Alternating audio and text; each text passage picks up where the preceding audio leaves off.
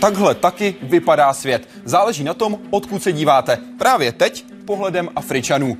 A každý může mít různý pohled i na změny, které ve světě probíhají. Jak nás ovlivňují katastrofy, jako třeba únik ropy z těžební plošiny Deepwater Horizon v Mexickém zálivu? Dokáže se svět poučit ze svých chyb? A na jaké změny se máme připravit? Co si o tom myslí Vladimír Bár, kulturní a politický geograf z Ostravské univerzity? Vítejte ve světě vědy a otázek současné společnosti. Začíná Hyde Park civilizace.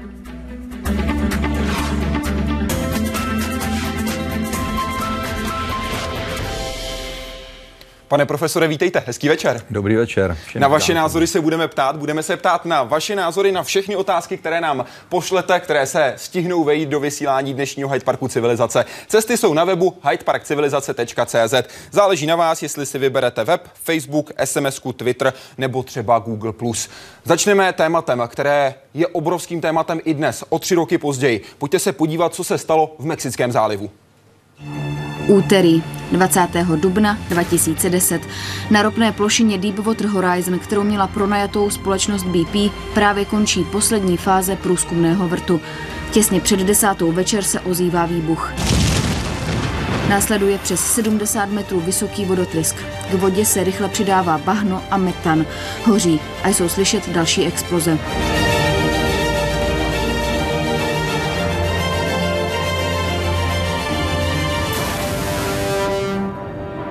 Příčiny nejsou stoprocentně jasný. Říká se, že za to mohl metan. Jo?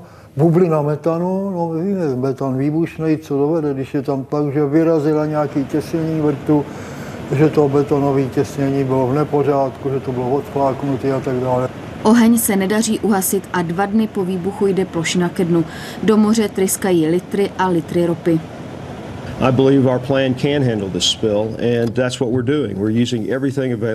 Jenže, jak se později ukázalo, firma BP se se skvrnou vypořádat nedovedla.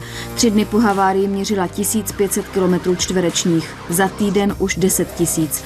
V polovině května dosáhla ropa pobřeží Louisiany. Na konci stejného měsíce pak americké úřady zjistili, že do moře vytéká mnohem víc ropy, než tvrdí BP. BP tvrdilo, že uniká 1 tisíc barelů ropy denně. Ten skutečný stav byl 65 tisíc barelů. Novináři nebo experti nebyli vpouštěni na ta místa, kde to poškození bylo největší, aby to nemohli dokumentovat a podobně. Celkem se do moře vylilo na 800 milionů litrů ropy. Vrt se totiž dlouho nedařilo utěsnit. Několik pokusů skončilo fiaskem. Nefungoval bezpečnostní ventil, pak zkrachovala snaha zastavit ropu obřím zvonem a nepomohlo ani speciální bahno.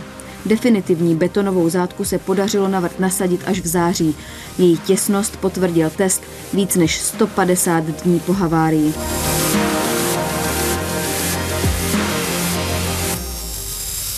We will absolutely continue to hold BP and any other responsible parties accountable for financial losses borne by the people in the region. Soud probíhá do dneška, ty žaloby víme taky a kolik budou platit těm poškozeným, to taky nevíme. Říká se něco mezi 20 a 40 miliardami dolarů, nejsou malý peníze, ovšem ty škody jsou obrovské.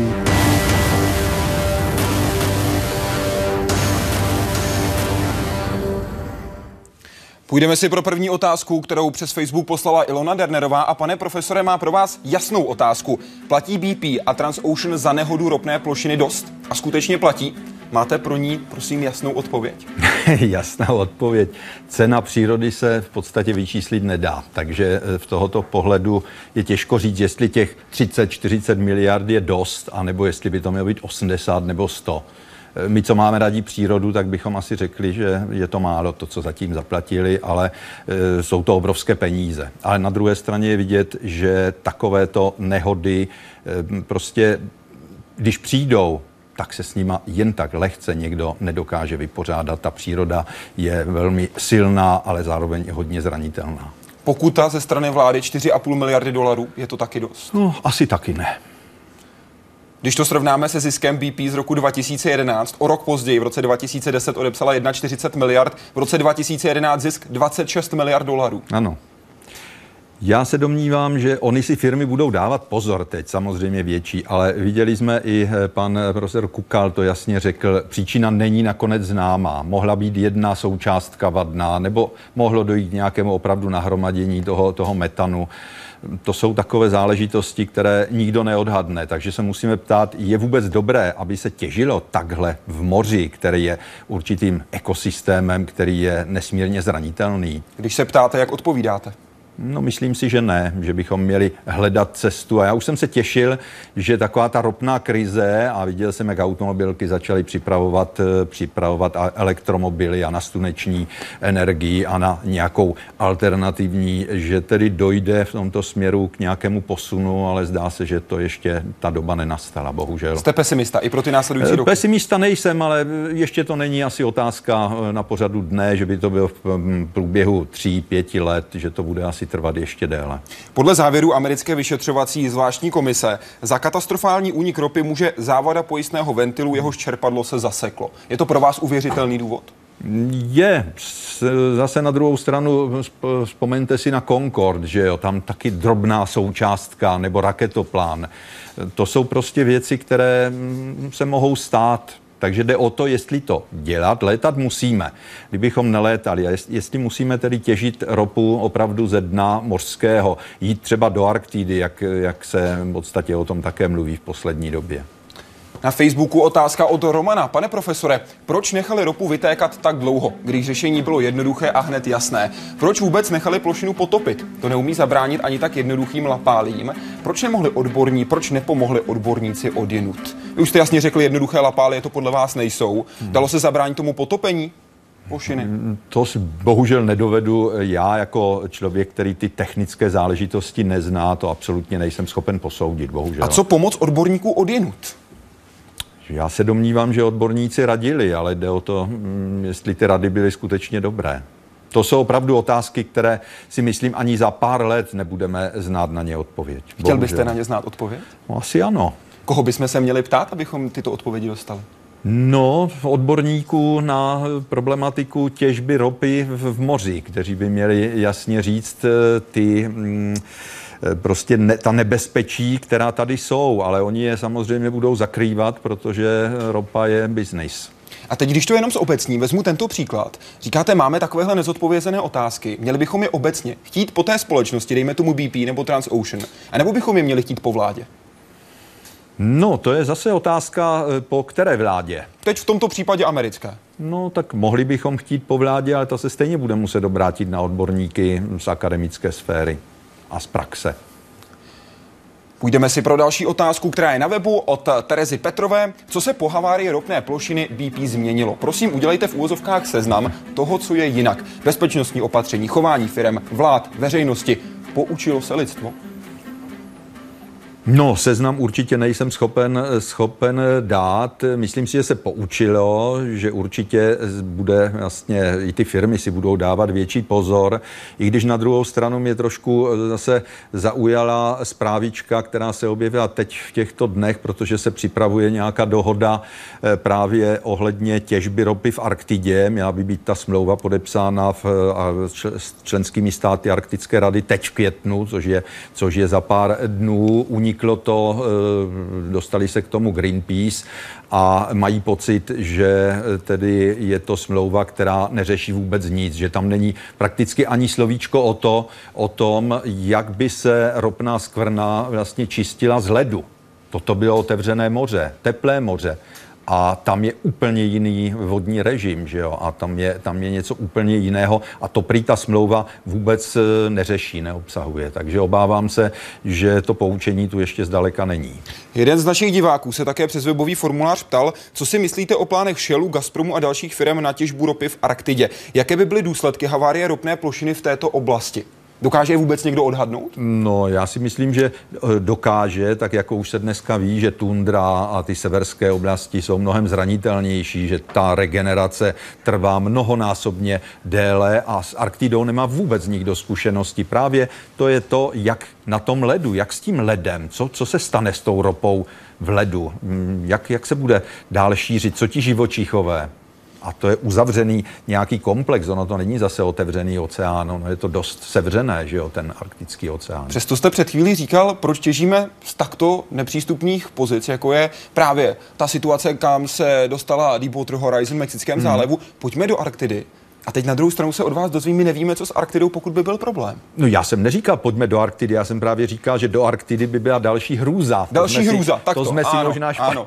špatně tak to jsem, rozuměli. To bylo možná špatné no. pochopení no. na mé straně, to se případně omlouvám. Pojďme ještě alespoň částečně k tomu seznamu. Když se na to podíváte z toho geopolitického hlediska, změnila se nějak bezpečnostní opatření? Domnívám se, že trošku ano, že určitě v současné době si firmy dávají vlastně větší pozor na to, aby na těch ropných plošinách skutečně ta kontrola všech těch, všech těch zařízení byla mnohem jaksi pečlivější ještě, protože každá to je stejné jak u těch leteckých společností. Víme dobře, jak se potom po té havárii toho Concordu, jak se zlepšila vlastně kontrola všech těch letadel. Samozřejmě zase ve vyspělých zemích. Naštěstí ropu nám v těch mořích ne, netěží firmy, které vlastně patří k zemím, které eh, jaksi nedodržují technologie a podobně. Takže já se domnívám, že tady je určitý pokrok v tom, že každé takové poučení tu firmu skutečně, skutečně skutečně posune někam dál, protože jim se taky nechce platit ty těžké miliardy, které to potom všechno stojí, eh, ty, ta očkodnění těm, těm lidem postiženým a těm oblastem, eh, které někdo vlastní. Že? Vlády a veřejnost, budou se tyto dvě skupiny teď chovat jinak? Já doufám, že ano. Ale odhadnout, jestli to si nedovedu představit, opravdu. Martina Honzová, co měla udělat vláda Spojených států politicky jinak při řešení neřešení problémů v Mexickém zálivu? Měla být na BP přísnější, měla změnit zákony, měla chtít spolupráci dalších zemí a mezinárodní tlak? No možná, že mohla, ale zase řekněme si rovnou, co může eh, vlastně vláda Spojených států amerických eh, učinit eh, vlastně velice rychle. Já si to nedovedu představit. Každé řešení, nějaké nové zákony, to všechno chvíli, chvíli trvá, takže tady bych, tady si osobně myslím, že celkem velmi rychle reagovala vláda i prezident Obama, ale ta situace byla taková, že se s ní vlastně ještě nikdy nesetkali. Teď pojďme o ten krok dál, protože vláda, přesně jak říkáte, zareagovala. V květnu 2010 vyhlásila moratorium na hlubomo, hlubokomořskou těžbu ropy. O měsíc později tento, toto moratorium soud zrušil na základě opatření, které přišlo z podnětu několika firm. Už 14. května 2011, o rok později, ale Barack Obama změnil své původní rozhodnutí zákazu těžby a jak v Mexickém zálivu, tak také na pobřeží Aljašky povolil velké těžební projekty. Co si Doved, o tomhle myslíte? Dovedete o tomhle si představit vlády? ty tlaky těch firm, jaké jsou na ty politiky? Vždyť to víme i e, normálně v drobnostech u nás, jaké jsou obrovské tlaky, zákaz kouření, e, firmy tabákové. Teď si představte, tady se točí těžké 100 miliardy nebo možná biliony e, dolarů, takže ty tlaky si dovedu představit, že jsou úděsné. Takže v takovéto situaci se, pokud budeme opravdu čistí hmm. realisté, smysme s tím, že rozhodují peníze a rozhoduje moc firem, nikoli vláda. Bohužel si myslím, že to tak je. Může to někdo změnit? Bohužel se obávám, že ne. Dobrý den. Myslíte si, že různé druhy režimů přistupují rozdílně k řešení zveřejňování informací o přírodních katastrofách? No tak to určitě, když jsme to znali velice dobře. Ze Sovětského svazu se nám nedostalo prakticky žádných informací o ničem, když tam došlo k nějaké havárii, vzpomeňme si jenom Černobyl, že jo, jak se to snažili ututlat a utajit. Prostě to je podstatou těch režimů, nepustit informace ven, držet je, zvlášť to, co se eh, těm státům nehodí. Takže v tomto směru zase demokratické státy tam nic podstatě nelze utajit. Že jo? Novináři se pídí, protože jsou za to placení, takže se pídí po, každém, po každé nějaké drobnosti, která se najednou objeví, protože za ní může být eh, něco docela velkého. Takže v těch demokratických zemích se toho nebojím. A jestli tady byla otázka, jestli různé typy režimu, tak samozřejmě totalitní režimy ty nám nepustí nic, autoritářské režimy nám v podstatě pustí to, co stihnou utajit před novináři a podobně. Stojí to tady na novinářích. Pídí se ty američtí a ty čeští dost? tyhle dvě skupiny? Já si myslím, že novináři se pídí, že tady, tady bych je pochválil, zatímco někdy, zvlášť když vede stát nějakou válku proti někomu a novináři tam prostě jdou a hledají, hledají jakoukoliv eh, mušku, jestli tam nějaký voják něco někde nepochyběl, tak to si zase myslím, že takhle se válka nedá nikdy vyhrát. Na webu je pro vás připravená otázka od diváka, který se podepsal BP.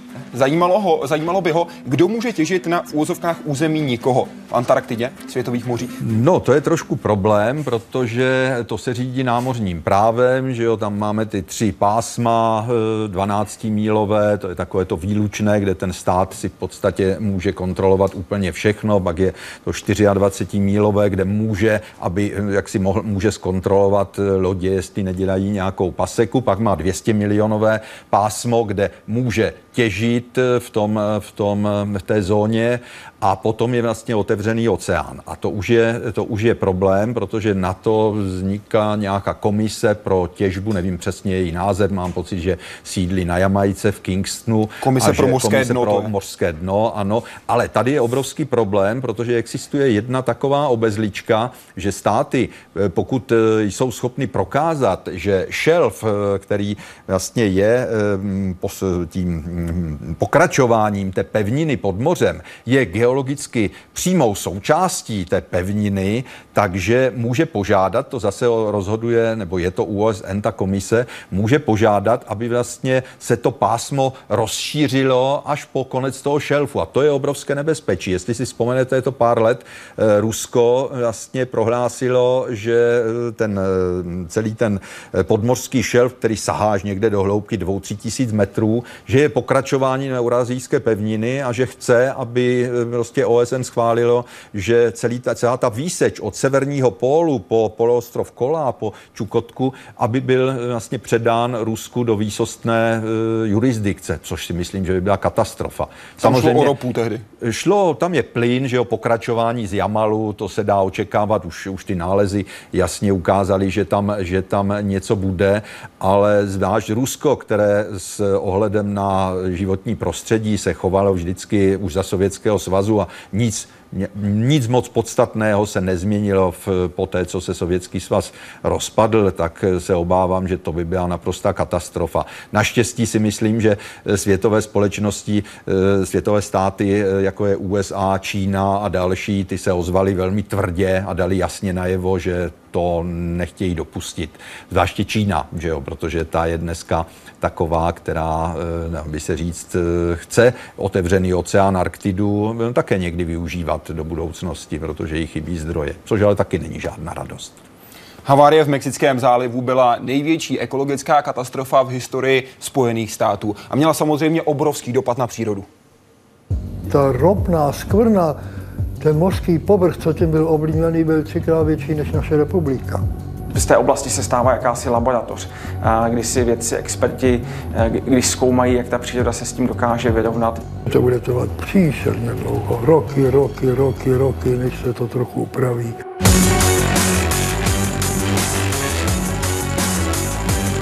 Ropa proudící z poškozeného vrtu uzavřela hladinu moře neprodyšným poklopem. V hloubce asi 200 až 300 metrů se kvůli nedostatku kyslíku vytvořila mrtvá zóna. Ta se dodnes pohybuje Mexickým zálivem. Pomalu se rozkládá a černé chuchvalce uhlovodíků klesají na dno. Co byly dobrý faktory? Že je tam teplá voda. Čím teplejší voda, tím všechny ty reakce, rozkládání organických hmoty jsou rychlejší. Výborně. Pomohla moc. 10-20% rozložila. Pomohly vlny. Podařilo se rozbít tuhle vrstvu a tím ta oxidace probíhala rychleji. Týden po katastrofě ale vlny naopak uškodily. Jeho východní větry vehnali ropou zamořenou vodu přímo na pevninu. Nepomohly ani norné stěny. Bylo znečištěno asi 3000 mil eh, pobřeží, eh, velmi ceného pobřeží, eh, jsou tam mokřady, chráněné ekosystémy, pláže. Celý ty populace, ať už přírodní, nebo umělý, krabů, ústřic, tam jsou ústřicové farmy, krevety, to bylo zničeno. No teď kromě toho to se nalepí na ty rostliny, ten asfalt, já říkám asfalt, skutečně zabrání přístup ke kořínkům a oni hynou. Přes 20 tisíc eh, eh, rybářů a dalších zainteresovaných lidí ztratilo eh, svoje pracovní místa. Bezprostředně po havárii se snažil zmírnit její následky i člověk. Téměř všechny lidské pokusy o pomoc ale doprovázely kontroverze. Proti zapalování ropy se bouřili ochránci zvířat. Mořští živočichové totiž často nestihli plamenům uniknout. Speciální čistič ropy, disperzant Corexit, zase obsahuje kyanit a rtuť. Pro moře prý představoval horší jed než ropa samotná. Příroda pomohla o něco víc než ten člověk hlavně v těch povrchových částech moře. Když se ptají lidé, co se dalo dělat víc, těžko. Těžko se dalo dělat víc. Na následky katastrofy uhynulo za rok přes 6 tisíc mořských ptáků, víc než 600 želv a 157 savců. Těch, co se našlo. Podle odborníků je potřeba tato čísla ještě vynásobit 50. Teprve pak získáme skutečné počty. Většina té ropy stále v té oblasti zůstává. Podle těch um, aktuálních čísel je to nějakých skoro 60, uh, možná i více procent ropy, uh, která je neodklizena. Oblast se kvůli nedostatku potravy stala pro mořské predátory pouští. Ti proto migrovali jinam. Mexický záliv se podle odhadů k přirozenému koloběhu života nevrátí dřív než řádově za desetiletí. Veronika Kvaková, Česká televize.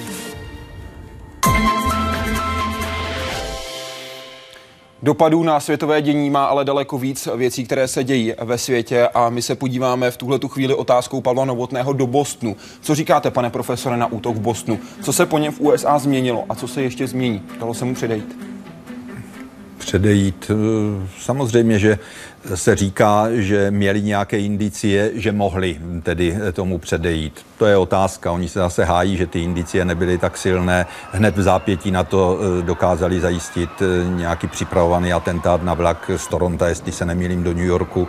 Takže eh, pra, pracovat tady vůči těmto jedincům, kteří nejsou organizovaní, kteří nejsou součástí nějaké skupiny, zvlášť v takovém prostředí, kdy jsou schopni se domlouvat, dá by se říct, i v šifrách jenom, jenom dvojice a někdy je to úplně osamocený člověk, tak mám obavu, že na to ani ty tajné služby prostě nemají šanci, nemají možnost to ovlivnit. Jo, ty organizované jako, jako byla třeba Al-Qaida, tam se ukázalo, že měli spoustu indicí, ale zase si nedovedli představit, že by mohli jít do něčeho takového, co se nakonec podařilo 11. září. Co se USA změnilo a co se ještě změní po útoku v Bostonu? Tak změnilo. Zase jsme viděli, jak ve Spojených státech jsou lidé disciplinovaní, když prostě dojde k nějaké takové katastrofě, jak okamžitě na to reagovali, pomáhali policii. Ne, že ani, ani novináři, kteří často jdou za senzacemi, tak prostě si uvědomovali vážnost té situace a skutečně e, nic se nevysílalo, že aby ten člověk nemohl mít nějaké indicie z, z televize a podobně. Takže těch opatření si myslím, že je uděláno dost a dost, že Spojené státy americké už nemusí dělat ani žádná nějaká další velká opatření, že prostě proti těm jedincům e, se nedá hm, jak si udělat žádné opatření. Vy jste zmínil tu reakci Američanů, teď to ani trošku nechci při, přivolávat, raději to zaklepu. Kdyby se něco podobného stalo u nás, v České republice, jak by reagovali Češi? No já nevím, já je nechci, nechci nás jako Čechy zase očerňovat. Já si myslím, že tváří v tvář něčemu takovému hroznému, že bychom taky reagovali, reagovali podobně, že e, určitě spousta lidí by měla strach, ale určitě by se našli nějací takový recesisté, kteří by si mysleli, no je to výborná, výborná legrace a bavili by se tím možná přes Facebook a podobně, takže nevím. Snad se nic podobného u nás no, neuděje a nebudeme to muset zjišťovat. Kolik na světě operuje teroristických organizací a kolik teroristických akcí je dílem spíš teroristy samotáře než organizované skupiny? Tak kolik existuje eh, teroristických organizací, eh, se těžko dá. Existují, existují servery, které to mapují a jsou jich desítky eh, těch organizací. Samozřejmě ta línie, jestli jsou nebo nejsou teroristickou organizací, je obtížné vyhodnotit. Já zrovna teď jsem pracoval na studii o Bougainvilleu, což je ostrov Papua Nová Gvinea v tomto státě, který usiluje o nezávislost a právě Bougainvillská revoluční armáda třeba byla tak taky e, zmiňována zpočátku a byla na seznamu teroristických organizací, ale teď už tam není. Už je v podstatě o ní řečeno, že se sklidnila, že vlastně stáhla e, své aktivity, protože došlo k nějaké dohodě o tom, jak se e, bude ostrov vyvíjet dál směrem k referendu a možná k nezávislosti. Takže tam, a tam to nebylo ale zdaleka takové jaksi rozsáhlé, jako třeba v té oblasti toho arabského světa, vůbec toho muslimského světa, kde bohužel operují i ti jedinci, ti samotáři, kteří jsou o to nebezpečnější. Mohou udeřit kdekoliv, najít si slabé místečko, sestrojit si bombu. Teď je to dneska tak jednoduché pro takže samotář je nebezpečnější než no to určitě, zcela určitě. Na Facebooku je pro nás otázka, respektive pro vás, pane profesore, od Samanty, kdy se dočkáme větších akcí v úvozovkách vnitřních teroristů, kteří budou útočit na vlastní národ nebo stát. O kolik horší dopad na společnost to bude mít, než čin teroristy z jiného národa? A tak já zase nejsem takový pesimista, že bychom se dočkali větších akcí vnitřních teroristů, protože e, ve směs i ve Spojených státech jich bylo, dá by se říct, nejvíc takových těch akcí, těch, těch různých lidí, vzpomeňme Atlantu, vzpomeňme e, nějaké další akce, hodně jich bylo v těch Spojených státech a to jsou lidé většinou vyšinutí nějakým způsobem. Breivik v Norsku, no, tak kde ho, kde ho mohl, mohl dřív někdo vyšetřit, e, že je takový, nebo že má, že prostě má nějakou poruchu osobnosti. E, samozřejmě dobrý psychiatr by na to přišel a teď chodíme k lékaři, koho by napadlo každého jednoho z nás vyšetřovat, jestli je takový nebo onaký, jestli může spáchat takovýto čin. E, samozřejmě, kdybychom e, požadovali po lékařích, aby toto dělali u každého preventivně, no tak nevím, to by zase bylo trošku kontraproduktivní asi. A ten dopad na společnost, psychologický dopad No samozřejmě, kdyby, kdyby k tomu došlo, tak by byl asi velmi špatný, protože lidé jsou vždycky nešťastní z toho, když vidí, že uvnitř, dá by se říct, někdo z nás vlastně nás zastrašuje tímto způsobem a koná takovéto, takovéto činy, než když se to stane zvenčí. Tam přece jenom máme nějakou omluvu, to jsou oni, jsou jiní a jsou prostě takový a proč si teda vybrali zrovna nás většinou, se každý zeptá. V Bosnu se určitě taky ptali, proč zrovna nás, proč ta bomba musela vybuchnout u maratonu, u sportovní akce, eh, proč musela zabít prostě naprosto nevinné lidi a zmrzačit. No a odpověď nikdo nedá. Prostě tak to ti lidé naplánovali a určitě nám ani neřekne. No chtěli prostě udělat nějakou akci. Tak ji udělali. A bohužel... V okamžiku, kdy je ten útok zevnitř toho státu, bude to mít i větší dopad třeba na bezpečnostní opatření ze strany vlády, že by vláda přijala přísnější opatření, víc se bránila? No teď jde o to, že asi se myslí, jestli to bude u nás. Já si myslím, že u nás lidi eh, takový nejsou a že pokud by se eh, takový čin stal, že to bude zase jenom čin vyšinutého jedince. O co by u nás mohlo někomu jít, aby odešla vláda, aby nastoupila jiná, tak dalece jako naši lidé zase, eh, myslím si, neuvažují. Pane profesore, co říkáte na odhalení z minulého týdne, že hodně lidí nezná rozdíl mezi Čečenskem a Českem? Myslíte si, že je to s geografickou povědomostí opravdu tak špatné? No, asi obecně ano, protože i naši žáčci už jsou, nejsou tak šikovní, protože my třeba máme obor politická kulturní geografie, kde se hlásí zájemci a nejsou schopni ani se orientovat někteří pořádně v mapě. E, to Čečensko a Česko, tady si myslím, že e, trošku si za to můžeme i sami, že pořád vystupujeme jako Czech Republic, nebo jenom Ček, což je někdy úplná hrůza, že místo toho správného tvaru anglického Čekia, e, který se nevžil tím pádem, že jsme ani nepožádali v OSN, že jsme pořád jak Iránská islámská republika, hezky pěkně dlouhý název, nebo jak Kadáfi měl libijská arabská socialistická Turecka Jamahiri a trval na tom, aby to byl celý ten název. Čili, že ten zkrácený název nevešel do povědomí. Je fakt, že ta Čečenia nebo Čečnia, jak se to různě přepisuje, že vypadá docela, docela podobně v tom, v tom názvu, ale zase si myslím, že to byla možná záležitost těch 90. Eh, let, kdy to Čečensko tak nějak vstoupilo do povědomí tím, že chtělo získat eh, nezávislost a že dneska hm, těch, kteří si spletou Čečensko s Českem, že zase e, není. Ale zase, jak tomu můžete zabránit? Je to prostě v lidech. Když nemají eh, tu dobrou, to dobré vzdělání, které by je naučilo najít tyto eh, rozdíly, tak to nebudou mít. Já osobně mám takový jako mm, pocit, že zejména lidé z velkých států mají mnohem menší povědomí o tom, jak vypadá mapa světa. Eh, velice dobře jsem to svého času v jazykové škole na Novém Zélandu si mohl ověřit, kde třeba Číňané jako Evropu, no oni věděli, že nějaké Německo, Francie, ale jinak jim to tak hezky splývalo. Tam byli mladí lidé. O tom, že nějaké malé státy v oceánii, eh, že jo, nebo o tom Novém Zélandu už věděli, ale jinak nic. Japonci byli na tom ofous lépe a výborní byli třeba Korejci, kteří znali samozřejmě Československo, Slovensko. Pak, když jsem byl v oceánii, třeba na Tonze a díval jsem se do učebnice, no my jsme tam byli. U nás se děti o Tonze v podstatě nedozvědí. Pojďme na druhou rovinu. Záměny Česká republika Čečensko. Americký satirický web The Daily Current uveřejnil vymyšlenou výzvu aljašské exguvernérky Sarah Paulinové ke spálení Prahy. Mnoho médií to ale vzalo vážně. Proč? Vypadal text tak věrohodně, když se jeho v úvozovkách autorka plete i Severní a Jižní Koreu. Ale no tak zase je to o tom, že jak je možné, že někdo si to neověří, pustí to dál. Eh, tady vidím určitou i schválnost, že jo. Sarah byla eh, vnímána jako osoba, která eh, vlastně patří k tomu křídlu takovému konzervativnímu americkému, čili zejména levicoví novináři měli okamžitě takový bičík hned tak jako s Georgem Bushem, jak samozřejmě každého přebrepnutí všude okamžitě bylo, se objevilo v médiích, že tady to bylo něco podobného, snaha ji trošku zesměšnit a podobně a nakonec to padlo na, ty, eh, na ta média, která prostě si tu zprávu neověřila.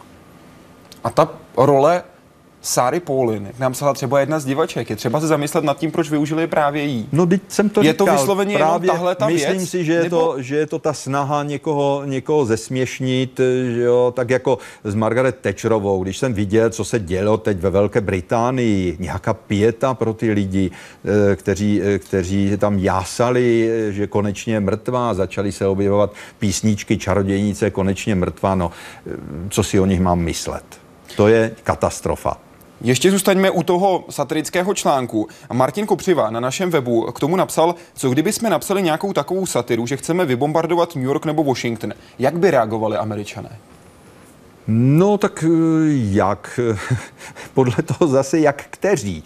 Ti, Teď kteří... si vezmeme třeba i tu oficiální rovinu. Jak by zareagovali oficiálně američané, americká vláda? No, Zareagovala by? Já si myslím, že ne. Že by si samozřejmě nejdříve všechno ověřili a zjistili, že se jedná o nějakou, o nějakou kachnu. Eh, dneska už jsou lidé i opatrnější. Vzpomeňme si na válku světů, kdy si ve 30. letech, jak eh, ti Marťani, jak měli najednou, jak se dá do vysílání, jak lidé panikařili.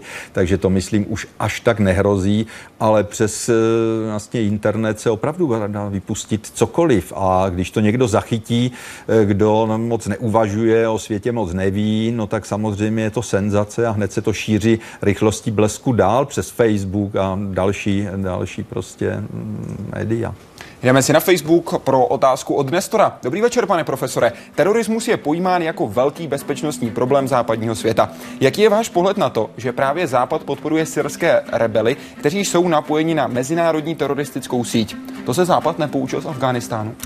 No, tady je to zase otázka, jak kteří rebelové, protože tam je ta situace hodně nepřehledná a popravdě řečeno, já tam nějakou jako velmi silnou podporu nevidím. Vidíte, že e, západní země si dávají velký pozor, aby nešli do přímé, do přímé konfrontace. E, je to totiž záležitost, která se potom velmi těžko vysvětluje a Sýrie zase není z těch zemí, které by zřejmě západní státy viděly jako úplně stěžejní jít do nějakého konfliktu, když ještě notabene nemají jasno, jestli mnozí z těch rebelů, rebelů nebudou horší než současná eh, garnitura. Já si vždycky vzpomínám na to, jak Bosna, jak bylo plno křiků, novináři psali, proč američané, proč NATO nezasáhne, proč nechá vraždit. A když zasáhlo, tak ti tíž novináři křičeli, NATO zase zastahuje, zasahuje mimo vlastně svoji, eh, jaksi, mm, svoje území a podobně. Takže je to těžký.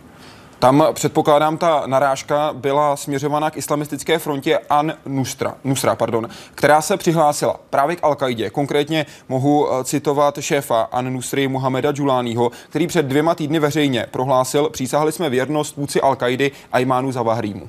No ano, však to je přesně to, co říkám, že e, ty západní země nevědí, oni se přihlašují pořád nové a nové skupiny, takže ta podpora je taková, by se říct, ne úplně jednoznačná a myslím si, že tady e, tu skupinu určitě nikdo nechce podporovat. Takže jde o to, kterou skupinu hmm, opozice určitě. si vybrat.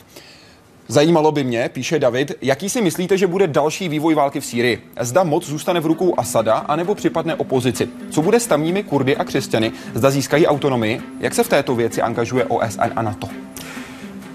No, ten další vývoj, to je samozřejmě otázka. On, když se vezmeme zpátky 20. léta, kdy Sýrie byla mandátním územím, tak francouzi se snažili vyřešit tu složitou etnolingvistickou, religiozní situaci, která tady je, protože tu nejsou jenom ti křesťané a nejsou tu jenom kurdové, ale i křesťané jsou jak monofizité, tak, tak mm, klasičtí eh, teda eh, diofizité, eh, nebo jsou tady skupiny Asad, patří mezi Alávi Alawity, což je taková odštěpenecká skupinka šítská, ale ne ta stejná, jako je v Iránu a podobně. A francouzi se tehdy pokusili to rozsekat a třeba Libanon vyčlenili jako specifické území a byl vyčleněno také Lazákia, kde měli převahu právě ti Alávité. Byla vytvořena Jebel el Druz pro Drůzy, což je další z těch skupin, ale potom je dali všechny dohromady ve 30. letech, spojili to pod jednu zprávu s výjimkou toho Libanonu, kde tehdy tehdy měli křesťané vlastně větší, větší, eh, mnohem větší podíl. Ten už se dneska převrátil díky vyšší natalitě ve prospěch muslimů, takže Libanon už taky je více muslimskou zemí než eh, křesťanskou. A hodně se hovoří o tom, že tedy mohlo by nastat i ta situace vrátit se k tomu modelu a vytvořit eh, možná i nejenom autonomní, ale přímo nezávislé jednotky, že možná i sám Asad s tím počítá, že ubrání právě tu oblast s největší koncentrací kolem Lazáky je, že by mohla nakonec zůstat v jeho rukou a zbytek se podělí prostě ty jednotlivé skupiny. Teď, abychom Davidovi konkrétně odpověděli, tak vás prosím jenom o váš pohled. Chápu, že to je složité, ale čistě formou ano, ne. Zůstane moc v rukou Asada? Ano nebo ne? Já si myslím, že ne. Co bude s tamními Kurdy a křesťany? Získají autonomii? No to si myslím, že je určité řešení bez ohledu na to, kdo tam bude vládnout, že by měl vyřešit tuhle tu situaci. A co angažovanost OSN a NATO? No tak eh, OSN se samozřejmě eh, angažuje eh, v možnostech svých, to znamená přijímaní nějakých rezolucí a Severoatlantská aliance se domnívám, že se angažovat přímo nebude. Ani po té, co byly podle tajných služeb Velké Británie, Francie, Izraele, Kataru a Spojených států potvrzeno, že byla použita chemická zbraň? Hmm, myslím si, že ne. Jdeme na web. Ještě s tím mě napadá, pane profesore, než půjdeme na web. Čím se tedy liší podle vás Sýrie a Líbie? Hmm, s ohledem, teď myslíte Libii ve své době jako za Kadáfího Teď myslím, když se bavíme o tom, že na to se angažovalo v Libii, po té, co řeklo, tady jsou napadáni civilisté, my budeme bránit vzdušný prostor ano. a angažovalo se na to. A teď v Sýrii, po té, co mají podle jejich názoru důkazy o tom, že byly použité chemické zbraně, což je porušení všech mezinárodních konvencí a jak o tom hovořil sám Barack Obama naprosto jasně, tak říkáte, do toho nepůjdou. No, víte proč? Já si myslím, v Líbii byla situace celkem jednoznačná v tom, že e, tam nemají problémy s těmi menšinami, které tady zazněly, ať už jsou to křesťané, drůzové nebo, nebo alávíte, zatímco v té Syrii je ta mozaika tak složitá, že ten, kdo do toho zasáhne, ji bude muset řešit. A já si myslím, že už e, příklad Iráku ukázal, že to řešení je strašně obtížné, že prostě tam jsou zase Asiřané, Kurdové, Turkmeni, eh, šíjíte, sunité a že se prostě nepodařilo ještě vyřešit eh, zcela tu situaci, takže i to je jeden z důvodů, že vlastně nevědí, co s tím, co s tou Sýrií vlastně udělat svržení Kadáfího bylo jasné. Libie mohla se rozpadnout, tam ty kmenové struktury jak si byly silné a v Kyrenajce se ozývaly hlasy o oddělení eh, Kyrenajky od toho zbytku, od toho Tripolisu eh, a jež tu druhou části teď eh, nevzpomenu, ale nebylo to o různých etnicích a konfesijních komunitách. Tady je to o to složitější. Je to složitější i v otázce ropných zdrojů? E, to je také možné, protože Sýrie tyhle ty zdroje nemá. Co si myslíte o dohodě o urovnání Srbska s Kosovem? Budou mezi sebou fungovat jako normální sousedé? Uznají Kosovo po této dohodě také další země, které tak ještě neučinili? Co, se bude, co bude s Kyprem? Rozdělí se na řeckou a tureckou část? Tak ono je to zajímavé, že vlastně současnou dohodu podepsali nacionalisté, kteří si zpočátku jaksi nemohli přijít na jméno v těch 90. letech ale ten eh, vývoj nakonec ukázal, že prostě to musí řešit, pokud nechtějí zůstat jaksi páriové v Evropě, s kterými nebudou ostatní hovořit. Ten tlak na Srbsko eh, byl velký, Kosovo se v podstatě stabilizovalo jako útvar, dneska je uznáváno skoro stovkou států, takže předpokládám, že tady eh, to a další asi 20 států deklarovalo, že uzná Kosovo, takže si myslím, že to uznávání bude pokračovat. Nemusí to být všechny státy, už teď je to nadpoloviční většina. Ta dohoda k tomu určitě přispěje a e, jestli v Evropě státy jako Slovensko, Španělsko, Rumunsko, které mají e, prostě problémy e, s menšinami určité, které se k tomu nepřipojily, protože v tom vidí nějaký precedent, tak to zase záleží na těch, na těch vládách. Jakou roli hraje v tom třeba postoj Číny a Ruska, které se také nepřipojily?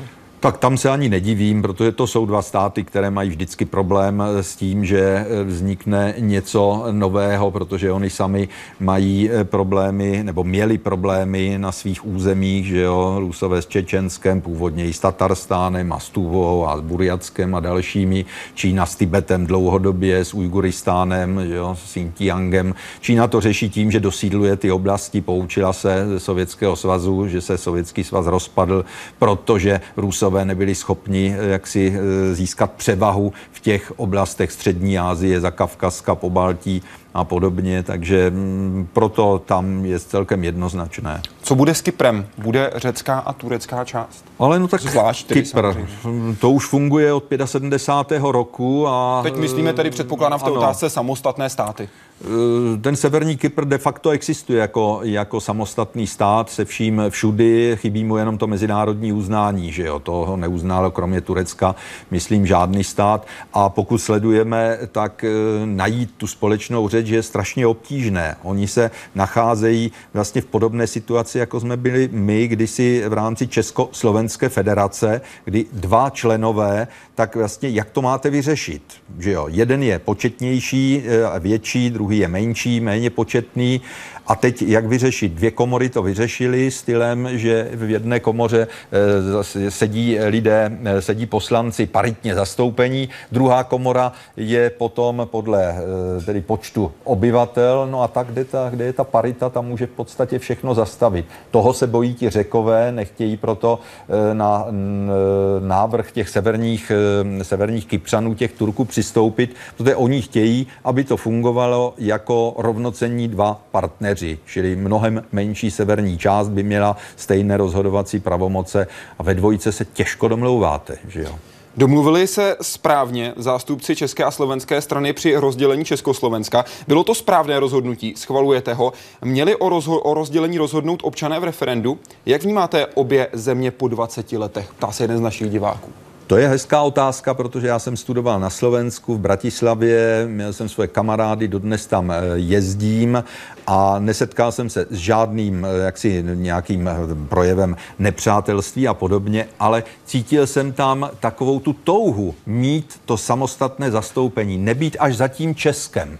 A já jsem třeba říkal svým kolegům na katedře, do roka do dne se rozpa- rozdělíme. Oni říkali, neblázní, nerozdělíme, vždyť eh, Slováci eh, to a ani Češi, teď to nikdo nechce. Já říkám, nechce to veřejně, ale je to v podstatě trend, eh, získat opravdu tu, tu suverenitu nejen tím, že o nás budou říkat, ano, je to samostatný národ, ale mít tu, tu, ten svůj stát. V Evropě to tak prostě funguje.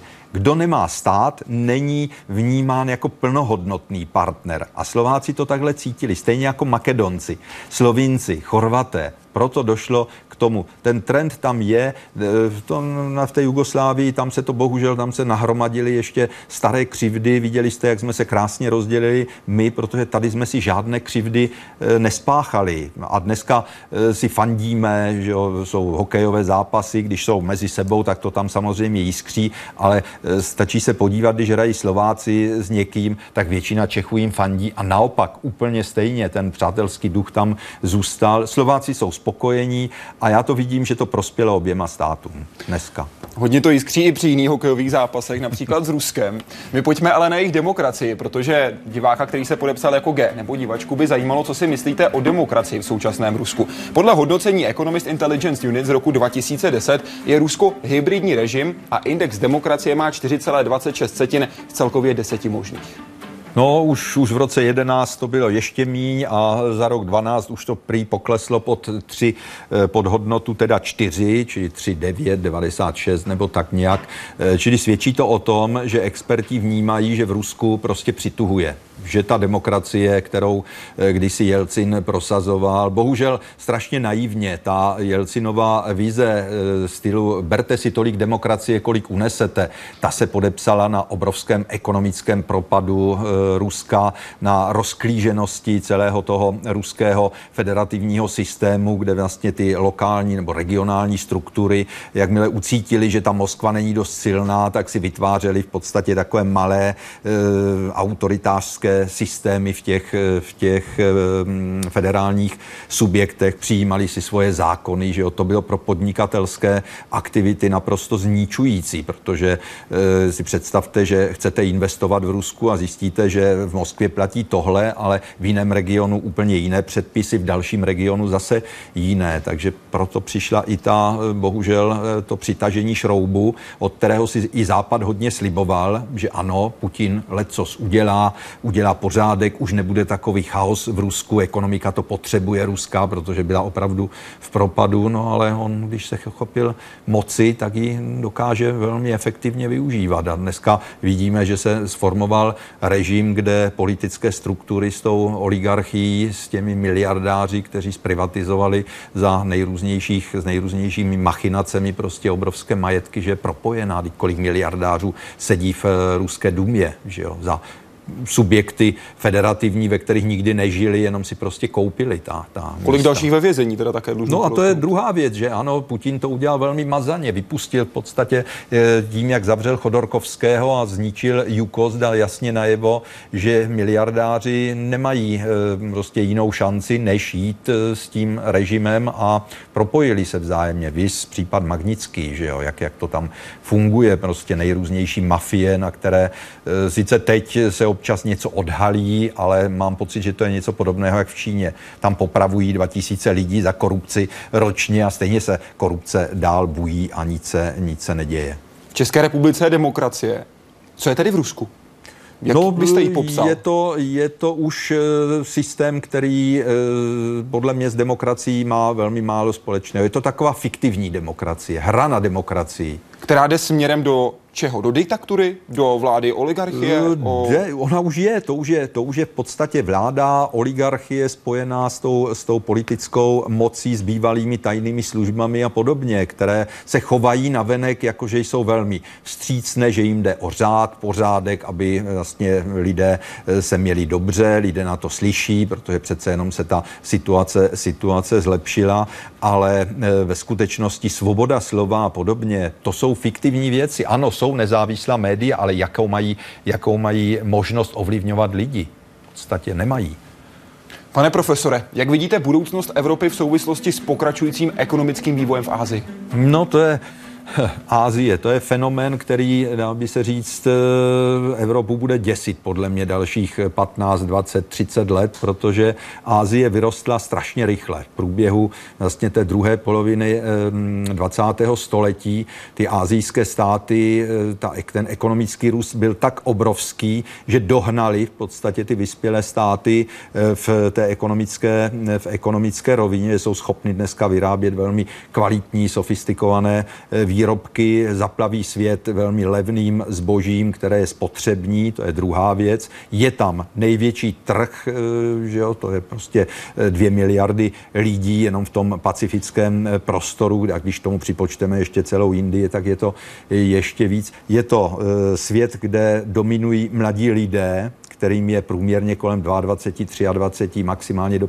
25 let a kteří nemají za sebou žádný e, stát, který by je nějakým způsobem hýčkal a ochraňoval před čímkoliv. Oni jsou nuceni bojovat o každodenní chleba, pracovat. My to vidíme u nás třeba na větnamské komunitě, kolik lidí tady přišlo, vysokoškoláků a ne, neváhali pracovat manuálně na tržišti, samozřejmě i s různým mnohdy e, využívali mezer v zákonu a podobně, ale jsou nesmírně aktivní. Já e, vidím i ty jejich výsledky e, ve školách, jak se snaží, jak vědí, že musí něčeho dosáhnout. Ti rodiče je v podstatě k tomu, k tomu vedou a cepují.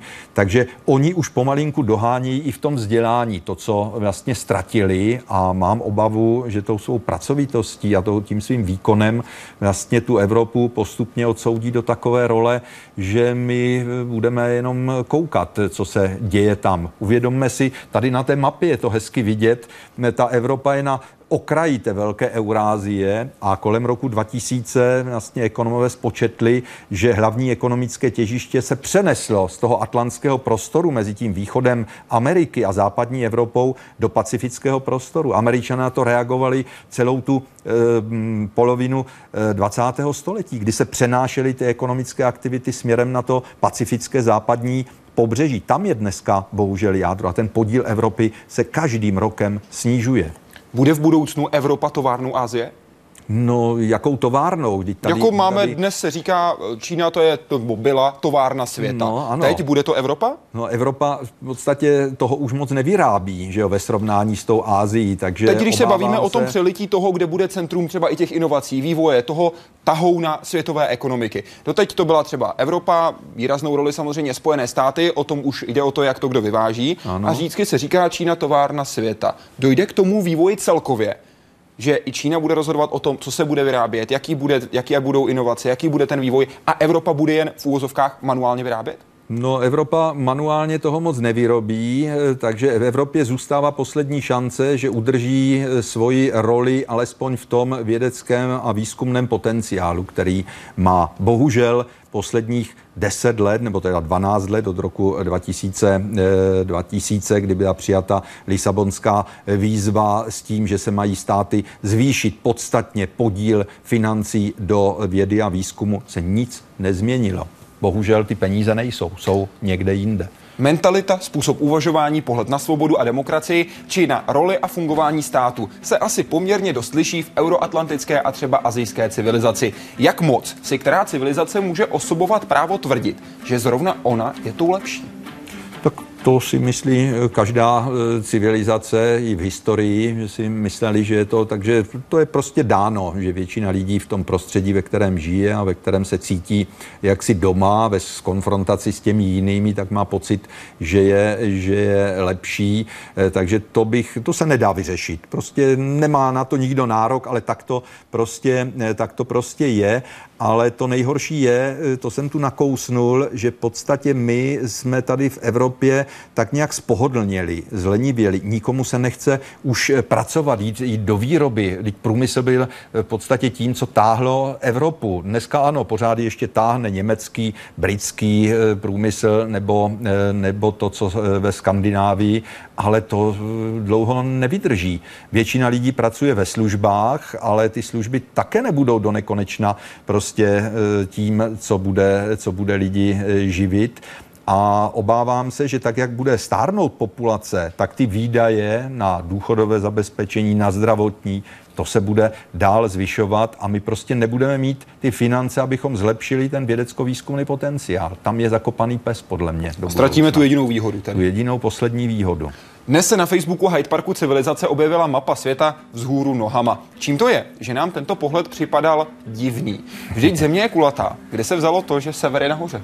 Tak protože mapy začaly vznikat eh, v té své podobě a rozšiřovat eh, právě v Evropě. Čili i na této mapě vidíme ten klasický, pokud já ji vidím, já ji vidím klasicky, že já ji mám s Grónskem nahoře a s Ruskem nahoře, tak vidíme Evropu uprostřed. A to bylo v době, kdy Evropa byla skutečně dominantní, ovládala svět, postupně ovládla Ameriku, Afriku, Austrálii. Dneska bychom tady měli eh, spíš mít spíše mapu, kde by byl Pacifik uprostřed a viděli bychom nádherně tu oblast sevřenou mezi tou východní Ázií a tou Amerikou a vynikla by ta periferní poloha Evropy, i když, jak tady bylo správně řečeno, co je periferií na e, globu, že jo, kulatém. Ale jde tu o propojení. Mnohem lépe se obchoduje přes otevřený oceán, než ta Evropa nemá v podstatě přímý kontakt s tou východní Ázií. Pevnínský most, Rusové si mysleli, že budou pevnínským mostem mezi západní Evropou a východní východní Ázii a nic z toho se zatím